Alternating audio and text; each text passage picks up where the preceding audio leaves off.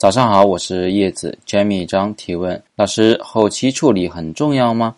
我总觉得好的照片应该是一次成型的，不应该也不要有太多的后期。但我的同仁们并不这样认为，我们还为此争辩了起来，结果呢不欢而散。想听听老师的意见。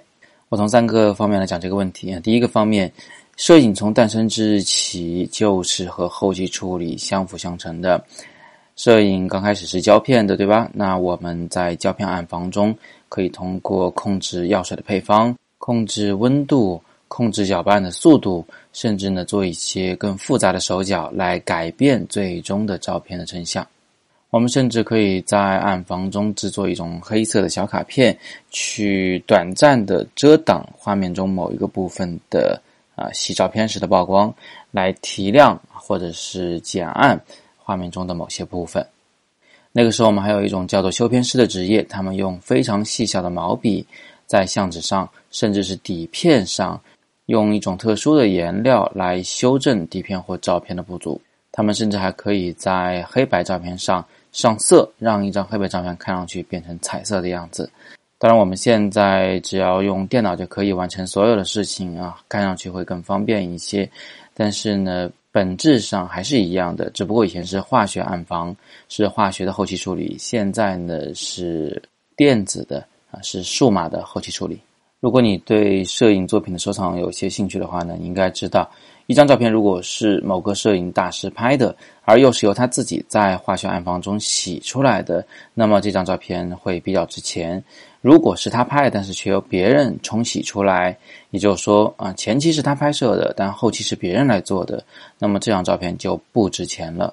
所以呢，你不能去认为我们以前是不做后期处理的，所以摄影就应该没有后期处理。但是反而来说呢，一张照片前期拍摄的怎么样，它决定了后期处理能做到什么样的一个程度，决定了最后这张照片所呈现的完美程度。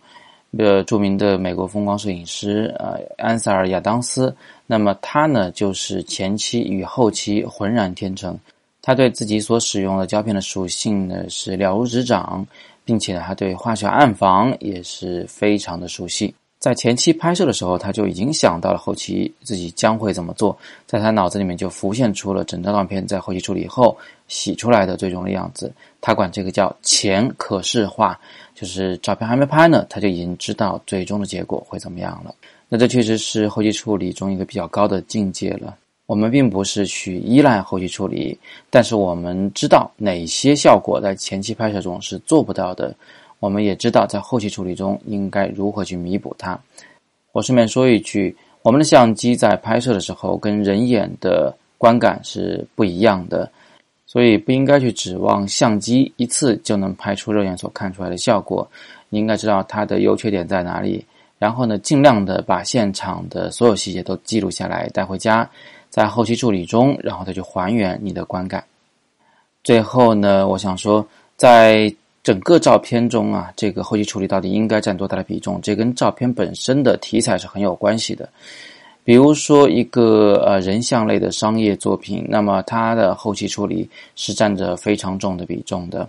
比如说脸上的痘痘啦，啊衣服上的线头啦，各种各样的瑕疵都需要后期处理去弥补。你还需要去对光进行修饰，去调色等等。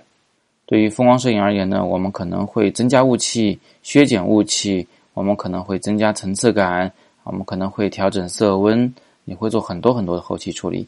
但是作为新闻摄影来说呢，我们可能很少去做后期处理。作为纪实摄影来说，我们可能只调整曝光。呃，如果你当时为了抓拍这个画面，不小心曝光有点不足，OK，那我们调亮一点点。在极少部分的情况下，你可能会对画面的某些局部进行少许的曝光处理。但总的来说，在新闻和纪实摄影类里面，后期处理占有一个比较轻的比重，所以有些事情呢，并不能一概而论。最后想跟大家强调一下，现在网友们呢发的照片大多都是浓妆艳抹啊，呃，后期处理都非常的艳俗。可能你不喜欢他们，但这并不意味着后期处理是不应该做的。另外呢，你有权利说我不想后期处理，我懒得去做，或者是说我觉得我这张照片不需要做。但是前提是你真的已经掌握了后期处理的技法，会了，你再说我不想做，这样可能会更有说服力一点。别忘了，明天晚上有免费的直播讲座，晚上八点到九点半是评片会，大家最喜欢的一种上课形式。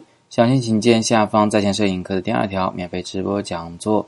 那么今天就这样，我是叶子，每天早上六点半摄影早自习，不见不散。